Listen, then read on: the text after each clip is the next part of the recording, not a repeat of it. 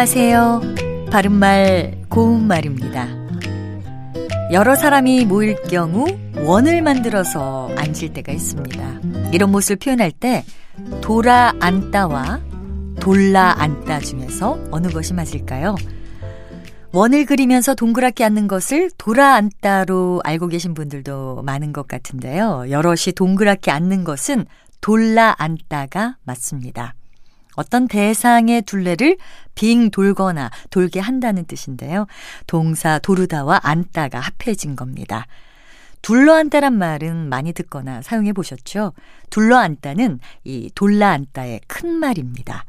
물론 돌아앉다란 동사도 있긴 합니다. 하지만 이 말은 방향을 바꾸어 앉다란 뜻이어서 화가 난 경우에 마주보고 있는 자리에서 얼굴을 돌리고 등을 보이며 앉을 때 쓸 수 있는 동사입니다.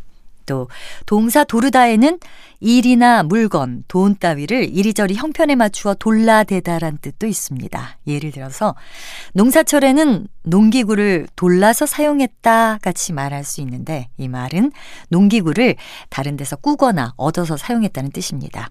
이와 관련된 표현으로 돌라 맞추다란 것도 있습니다.